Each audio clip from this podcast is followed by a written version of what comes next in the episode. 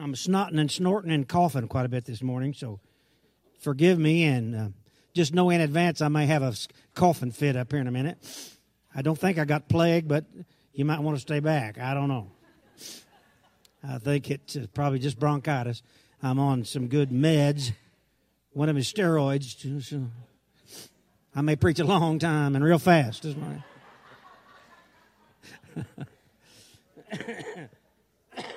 now, don't get me tickled, okay?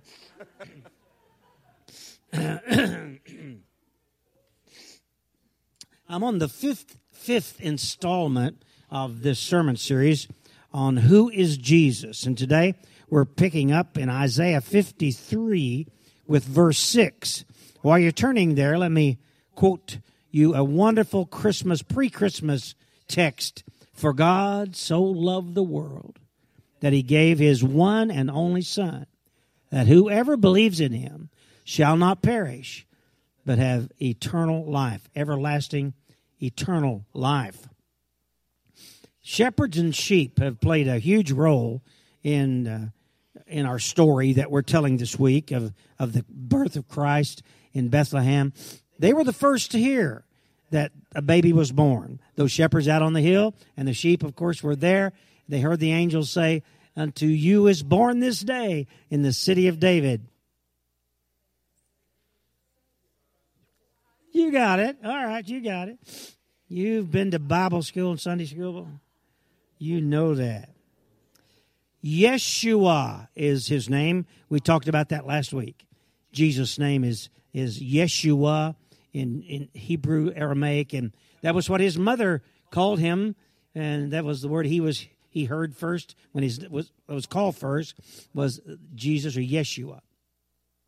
He is the Lamb of God, and so he is the sheep, the original sheep, and we're going to talk about how that is important to you and I today. In Eden, in the Garden of Eden, God killed an animal. Could have been a sheep. We don't know. God killed an animal to cover the naked bodies of Adam and Eve. They didn't know they were naked until they sinned, and then they realized that they were unclothed. And so God covered sin in the Garden of Eden in a symbolic way that that projected down through time how how the sacrifice or the the transfer of sin would be. He became the covering. A lamb became the covering for sin. Started in Eden.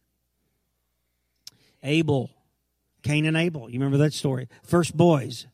They got outside the Garden of Eden on their own and they started farming, raising cattle, sheep, and they decided they wanted to worship the Lord. And so they brought to the Lord a, a sacrifice as a way to to uh, celebrate and to worship.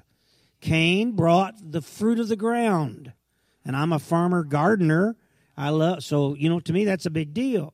If I were to bring you some tomatoes, it'd be a big deal because uh, sometimes they don't grow well. But anyway, but but uh, but but they didn't. They brought to God the fruit of the ground.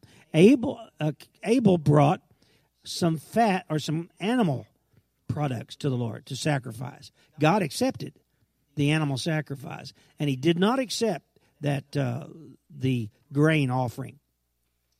It was the blood of the lamb that was painted over the doorposts in Egypt as the children of Israel started to leave to come home. Why did they paint their doorposts with blood?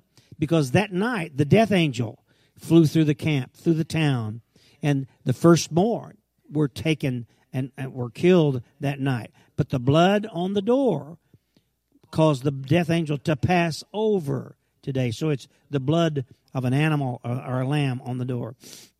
Lambs are sacrificial animals. There always have been, symbolic of sacrifice. Lambs are small.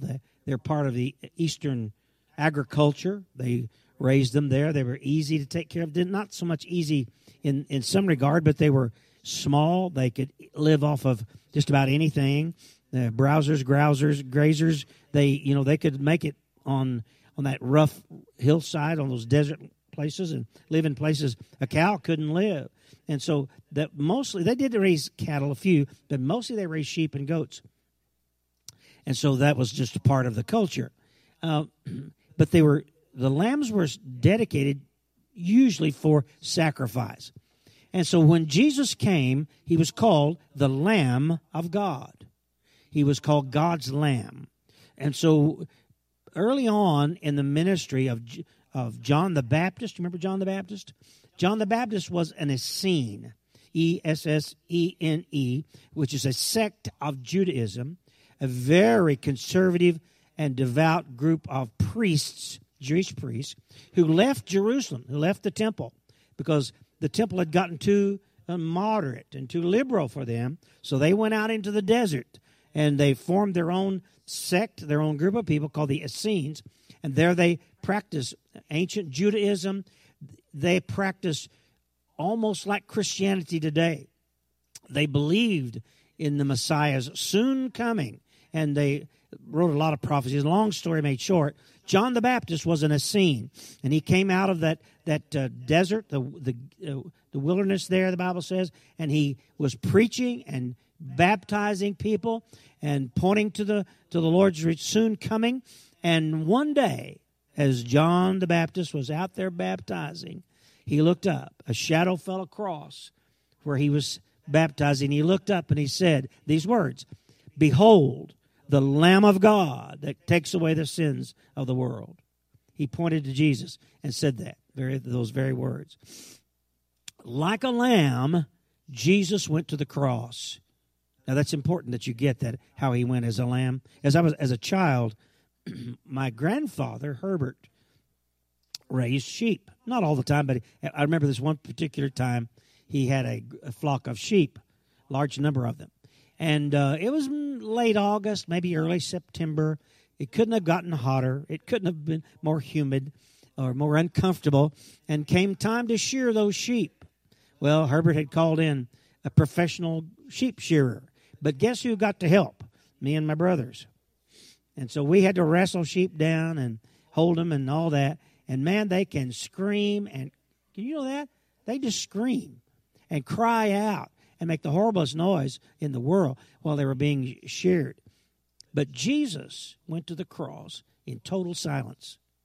He did not say a word. When he could have spoken and, and cried to heaven and said, "Take the take me out of here. This this is not my plan, but it was his plan." So I want you to know that Jesus went to the cross on purpose. Abraham took Isaac there out to what's now under the dome of the rock. He was there in Jerusalem to that rock place called on Mount Moriah. He took his son there, took Isaac, and laid him on the altar and he began he started to drop a, a knife into Isaac's heart or cut his throat to end his life as well as a sacrifice. As an obedient act that he thought God had told him to do. And God stopped him and he said Abraham stop. I here we go. I will supply my own lamb. I will provide the lamb now that is the gospel story, if it's ever been told, and that is, I will provide my own lamb. And we know who that lamb is. He's the Lamb of God, born to take away the sins of the world. Sheep and sacrifice carry this picture of, of transfer of sin down through time. And we're going to, today we're talking more about transfer than anything else, but I want you to, to, to meet the working players, the players in this story. Isaiah says in verse 53 6, we all like sheep have gone astray. Each of us has turned to his own way. All we like sheep have gone astray. And there was there are no exceptions here. Um, did you know that humans have sheep-like tendencies? And that's not a compliment. Uh-uh. I'm not. The Bible's not bragging on you when it says we're like sheep. It's a negative. We, what is sheep like? Well, I've not been around them a lot, uh, but I, I know they're not real smart. And uh, I know they don't think for themselves. They just follow, you know, where the one in front of them goes. Sounds like people, doesn't it? Huh? We don't think for ourselves and we just follow where everybody else goes. Sheep like tendencies. Never has there been a time in, in, in my lifetime for sure where more spiritual insight or wisdom is needed for this time. Never has there been a, a time where it was more important than we have both those things that are not sheep like qualities. So if you're like a sheep and you're following what everybody else is doing, and you're not praying and not thinking, not following the Holy Spirit, and your sheep like tendencies are leading you, it's just going to get you in trouble. It's going to lead you places you don't want to go. You got to follow the Holy Spirit. The world has changed more in the last two years than I think I've that I've ever seen in my life. And I'm just five years old. And the world has changed so much in that time, in these past two years. And if you're still sheep like, if you remain sheep like, you're going to go places you don't want to go. And you're going to do things and think things you don't want to be thinking. They're not biblical. They're not godly. They're not what you need to be. You see, this is going to get me in trouble, folks, but science is no longer science. It's an arm of politics has been used in our recent times more than ever before to confuse us, make us sheep like. That's what, that's what they want, sheep like. Government is no longer for the people or of the people. They seem to be against us. Our histories are being rewritten. Uh, our, our school children are, are being taught stuff that's dumb, ungodly, uh, and I have no idea where it's coming from. I mean, I do know, but why they would do that. They're taking down the statues of our heroes. I know some of them were Confederates, but I'm talking to some of your grandparents were Confederates too. So, they're, but they're taking down our, our statues and changing our history. Uh, thank God for our medical people. This past week, they've helped me uh, get me some good medications for, for the snots and the snorts that I've got today and uh, and thank God for that. But you know, our hospitals and our medical people, there's a lot of trust loss recently. We are losing trust in our medical people because of what's happening, what they're doing, and and uh, the politics that's gotten involved in it.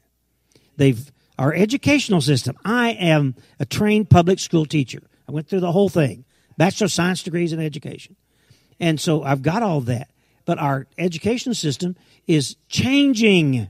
It's becoming anti God. It's teaching our children lies about sex and sexuality and, and what we are and what we, you know, we can be anything we want to be and think, you know, you can be born one way and become something else. I don't want to get into that and get negative here, but that's being, uh, they've been, they're changing things and that God never wanted us to be teaching or, or involved in. Te- so anti teaching, that's failing us.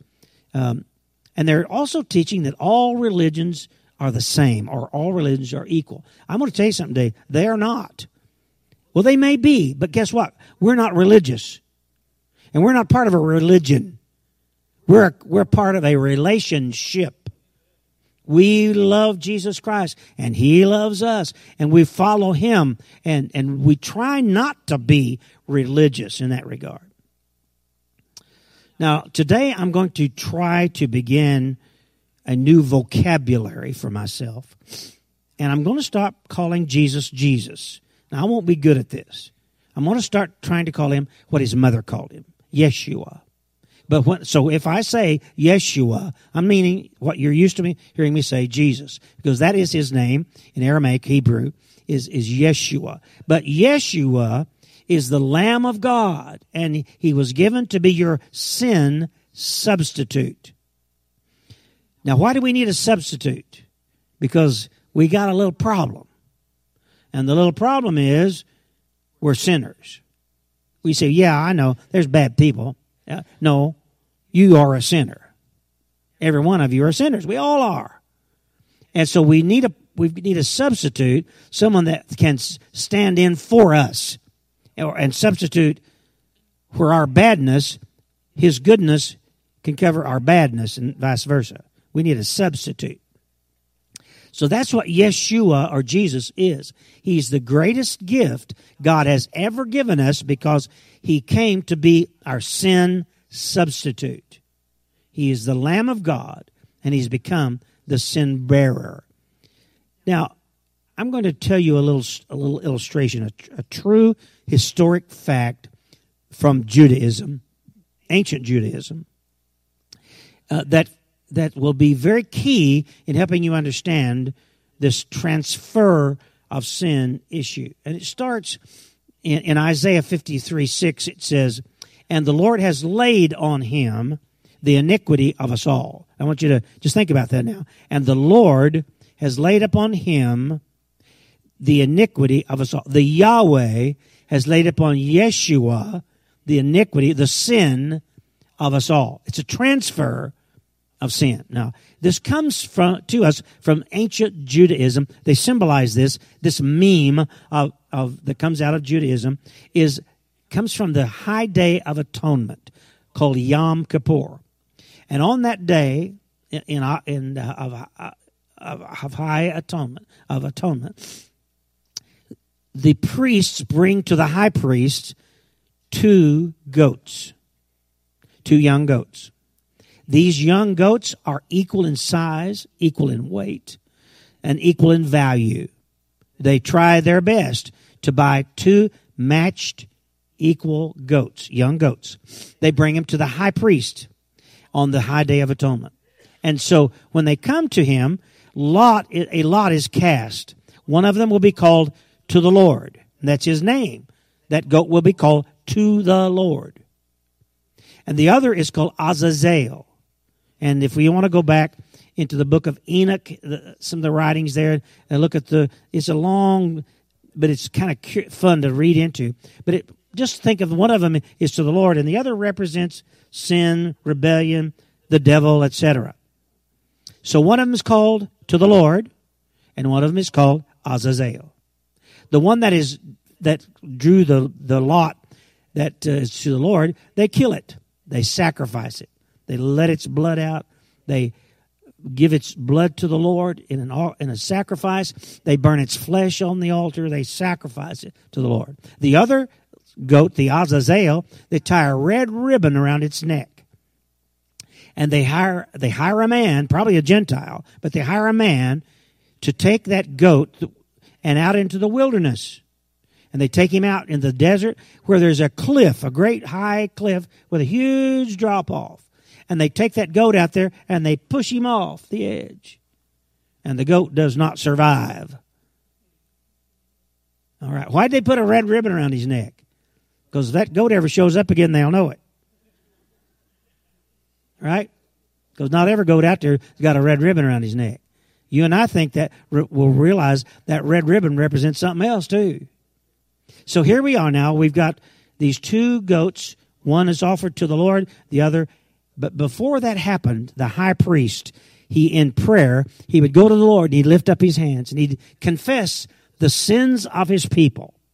He would confess their idolatry, their uh, just their sin. Their and you can read the, the Old Testament and you realize what they did. And so he would confess their sin to the Lord, to the Yahweh. And then he'd take his hands and he'd lay them on the head of the Azazel goat. And he was and he would transfer their sins into that goat. And then that goat was taken out into the wilderness and it was killed. And its sin was gone forever. Do you know your sin is gone forever? It will never come back. It's gone. It can never be found again. The transfer of sin on Calvary, on the cross, Jesus Christ became the Azazel. And all the sin of the nation, all the sin of mankind, from Adam to Z guy, Alpha to Omega, was has been transferred to that cross. And on Jesus, he bore it all. That's why he said, Father, Father, why have you forsaken me? He felt alone because God the Father could not look at God the Son for a certain amount of time, short amount of time, when all the sin of the world was on him. And then he said, Into thy hands I commit my spirit. It is finished. And when Jesus died, so did your sin. So did your guilt. So did your shame. It died. Thank you, God. Isaiah 7. He was oppressed and afflicted, yet he did not open his mouth. He was led like a lamb to the slaughter, and as a sheep before its shearers is silent. So he did not open his mouth. On Jesus' entrance into Jerusalem prior to the cross, he came into town, and all his followers came and welcomed him in. They stood and they threw uh, wreaths on the floor, on the pavement before him, and they waved uh, their banner, waved the, the sheaths in the air, and they declared, Glory to God in the highest, Jehovah, Hosanna, Hosanna, He is coming, the King is coming. And they shouted to let Jesus in. The, the religious people of the time went to Jesus and they said, Can you do anything with your followers? They're making so much noise, they're just bothering people. You can just see them, you know, they're wagging their little tongues and they're, they're nervous people. Religion will do that to you. Come on, religion will do that to you. So they went to, and Jesus said these words in, Hey, if these people were silent, the rocks will cry out, and they will declare who I am and the glory of God. The most innocent man who ever lived died for sinners and never said a word. His sacrifice was on purpose. It was not an accident. He was not forced into it. They didn't capture him and put him on a cross. He went to the cross willingly and died for you and for me. Hallelujah. Jesus, we give you a hand of applause this morning for who you are. You're wonderful. Willing sacrifice. now I can imagine this. I have a good imagination. I can imagine in heaven. What do you think was going on in heaven when Jesus was being crucified? Here's what I see. I see 10 jillion, I don't know how many numbers that is. 10 is just pick the biggest number you think of. Fully armed, armored, 25 feet tall, massive angels. Billions of them standing in full battle array with every weapon that the uh, heaven has at its disposal, every mode of transport, whatever they needed, fully armed, fully ready, just itching to go down to the earth and destroy this place. As they were sacrificing the Lamb of God. Their prince, their king was dying, and they wanted to go tear hell up. And their archangels, their leaders, the generals of heaven, the archangels, were standing and they were turned around looking at the throne of God. They were waiting for the slightest indication from the Father, from Yahweh God. The slightest indication that we can go. Just say, just wink and we'll tear that place up. Not a movement. Nothing was said because there was silence on the earth and Jesus died in silence. Well, he said, it is finished. But there was no crying out. You know, guys, some of you this morning, today, this morning, are facing a silent time, a time of dark depression, despair, loss. COVID has messed us, messed with us. It's been a painful time for our nation, for our world. And it's not over. But I want you to know that it, it may be a quiet night, but it's an oh holy night. It may be a silent night. We get that. But I want you to know it's Thursday night, but Sunday's coming. It's a dark night, but morning's coming. There's going to be a better day. And I know some of you are, are, are ready to just give up. And you're hurt. You've lost loved ones. You've lost jobs. But just don't worry. The morning's coming. It's going to be better. Hold on. Hold on. The noise is going to get louder. The world is right now running off of a cliff. Walking, it's lost its brain. Our, our, we've all become sheep and we're just walking off the cliff. I mean, we're just, we are. But we have a story to tell. And that story is this. By, verse 8 Jesus died so he could live. By, verse 8 By oppression and judgment he was taken away. Yet, who of his generation protested? For he was cut off from the land of the living. For the transgression of my people he was punished. He was assigned a grave with the wicked and with the rich in his death, though he had done no violence, nor was any deceit found in his mouth. My dear friends, didn't Isaiah get it right? How did he see that? Uh, that that from his perspective in history, he looked down through the, the I call it the telescope of history, and he saw the events of the cross and the crucifixion, and he nailed it. I mean, to the letter. Uh, he he said he was going to be removed from the land of the living, and he was.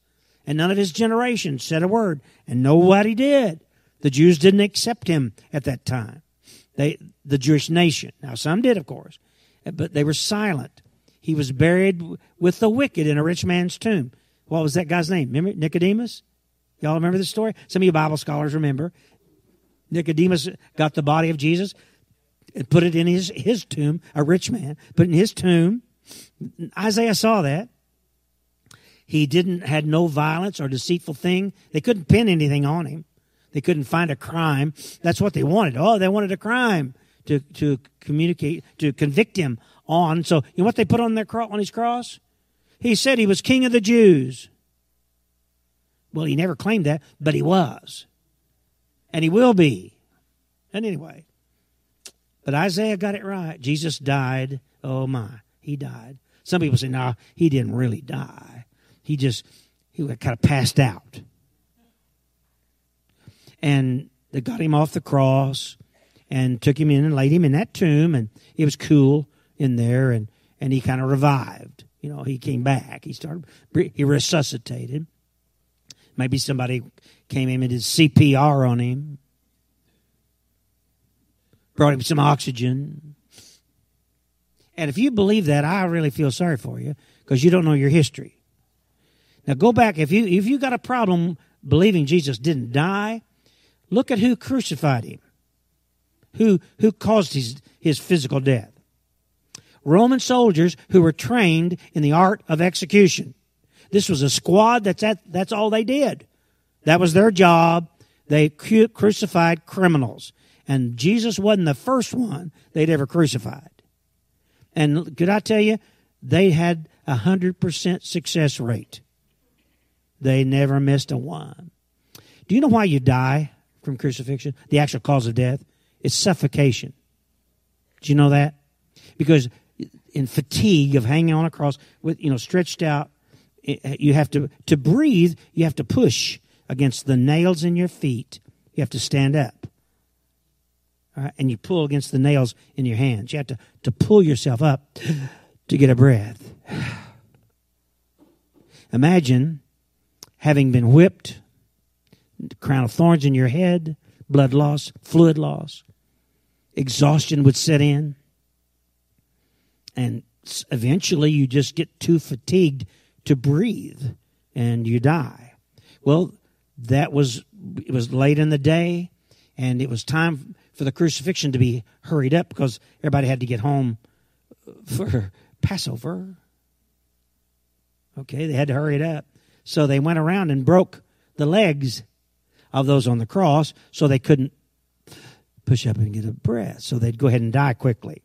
And so when they came to Jesus, they did not break his legs. Do you know why? He's already gone. Who said he's dead? Roman soldiers who uh, knew what death was like. They knew he was dead. So, but just to be sure, they drove a spear into his heart and it burst the pericardium and then the actual muscle of the heart itself. And blood and water, that's why I know they went through the heart sac, because it was filled with water from the stress, and the, the very and blood and water flowed from the wound. So he had a spear driven to his heart. That'd pretty well do it, wouldn't it? I mean, is that good enough proof for anybody? Yeah, me too. I think so. he died, and he was completely dead. The sacrifice was slain, and it was on the altar. the sins of the world had been put on him, and he died and paid for it. Jesus was taken to the tomb, and from the grave, he laid there for parts of three days. And one of these days, he's coming back. He rose, by the way, and he's coming back. Let me read verse 10. It was the Lord's will, it was the Yahweh's will to crush him and cause him to suffer. And though the Yahweh, the Lord, makes his life an offering for sin, he will see his offspring and prolong his days. He will see his offspring. Any of them here this morning? Any God's kids here this morning? Raise your hand. Is God's kids here? Yeah. Look here. Yeah, God's kids are here, right here. They're proud of it. They're, the, the, we're here. That's what Isaiah said. That uh, he's gonna he's gonna see them.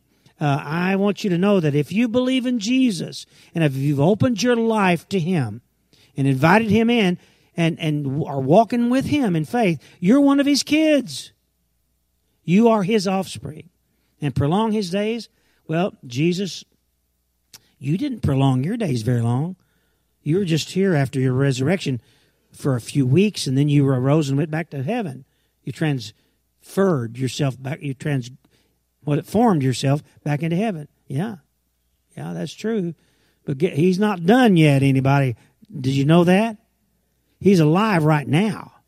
He's, I mean, very much alive right now in a human body in heaven right now. And he's coming back one day in a human body. He's coming back as one of us. Ooh, doggies. Can't wait to see you, Jesus. And when he gets back, the Bible talks about a thousand year reign and then eternity here. Well, it was God's plan. This was this is what God had planned from the very beginning to save his family, to save his kids, is to die on the cross, transfer their sins to him, pay for it, and then be able to be with them forever in perfection, sinlessness. It was God's will. And the will of the Lord and the will of the Lord's will will prosper in his hand. And it did. And it's been prospering in his hand for 2,100 years. It's prospering. Uh, where the God's will is in force, where God's will is being allowed to to to be the the, the leading uh, idea of our world. When His will is there, His people will prosper, and the Lord will prosper. And then I came across, I'm done almost, I came across this last thing that just blessed my heart. And the Lamb, and let's just read verse 11. I never had seen this before. After he has suffered, he will see the light of life and be satisfied. I'd never seen that before. The Lord looked back at what he'd done and he inspired Isaiah to say this a long time before he got here. Isaiah said this that the Lord will be satisfied with what he's done on the cross. So he looks at your life and he says, Oh, it was awful to have to die on a cross. It's awful to have to go through that. But I look at you and it gives me satisfaction. I'm satisfied with what I did. I'm glad I did it today. And I say, Jesus, I bet you, thank you that you're satisfied with my life, but I'm not satisfied with me yet. Are you satisfied with you? I'm not either. I mean, not with you. I'm very satisfied with you, but I'm not satisfied with me. I want to be better. I want to do better. I want to sing louder, preach harder, run faster, love better than I've ever done in my life. That's what I want for me. And I want this church to be a church that doesn't just get big in numbers, but gets big in heart. That gets big in love for people. That's the kind of church we want. Let's let's do that this year. And I know the Lord's satisfied with us, but I want us to be satisfied with us too. Recognize that you're a lost sheep. Don't hide from it. Recognize your sheep. and you have sheep tendencies. And in this year and decade ahead of us, we cannot continue to be sheep. We have to think. We have to listen to the Lord. We have to follow Him and not follow anything else, but follow Him alone. We're going to be tested in this next decade like we've never been tested before. The church is going to be persecuted more than ever before in this coming decade. Stop running away from the Good Shepherd. Don't stop running away from God's will. Don't let, don't back up from Him anymore. Run hard after Him. Run close to Him. Grab hold of Him and let not let go. Love Him, and for all you've got, and welcome the Lamb of God into your life. Let's pray. Well, Jesus, we're getting ready to celebrate Christmas. And we want to just tell you how much we love you and how glad we are you came to this planet and saved this bunch of lost sheep. Thank you, Jesus. That means more than I can ever imagine or even say. Bless us, Lord, today as we prepare for this next week, for Christmas, and for the year to follow. We want to be all that you put us here to do. Now, Lord, you know that times are getting tough. You know everything's kind of upside down down here, and that we're just walking off of a cliff one by one. We're just following the sheep ahead of us, and, and we're falling off a cliff. Lord, give us your wisdom and your insight. Lord, help us never trust human institutions, even religion. Help us to trust only in the Lamb of God that takes away the sins of the world. I want to say your name in closing, Yeshua. We love you, Jesus, for who you are, for what you are, and for what you did on the cross. In Christ we pray. Amen.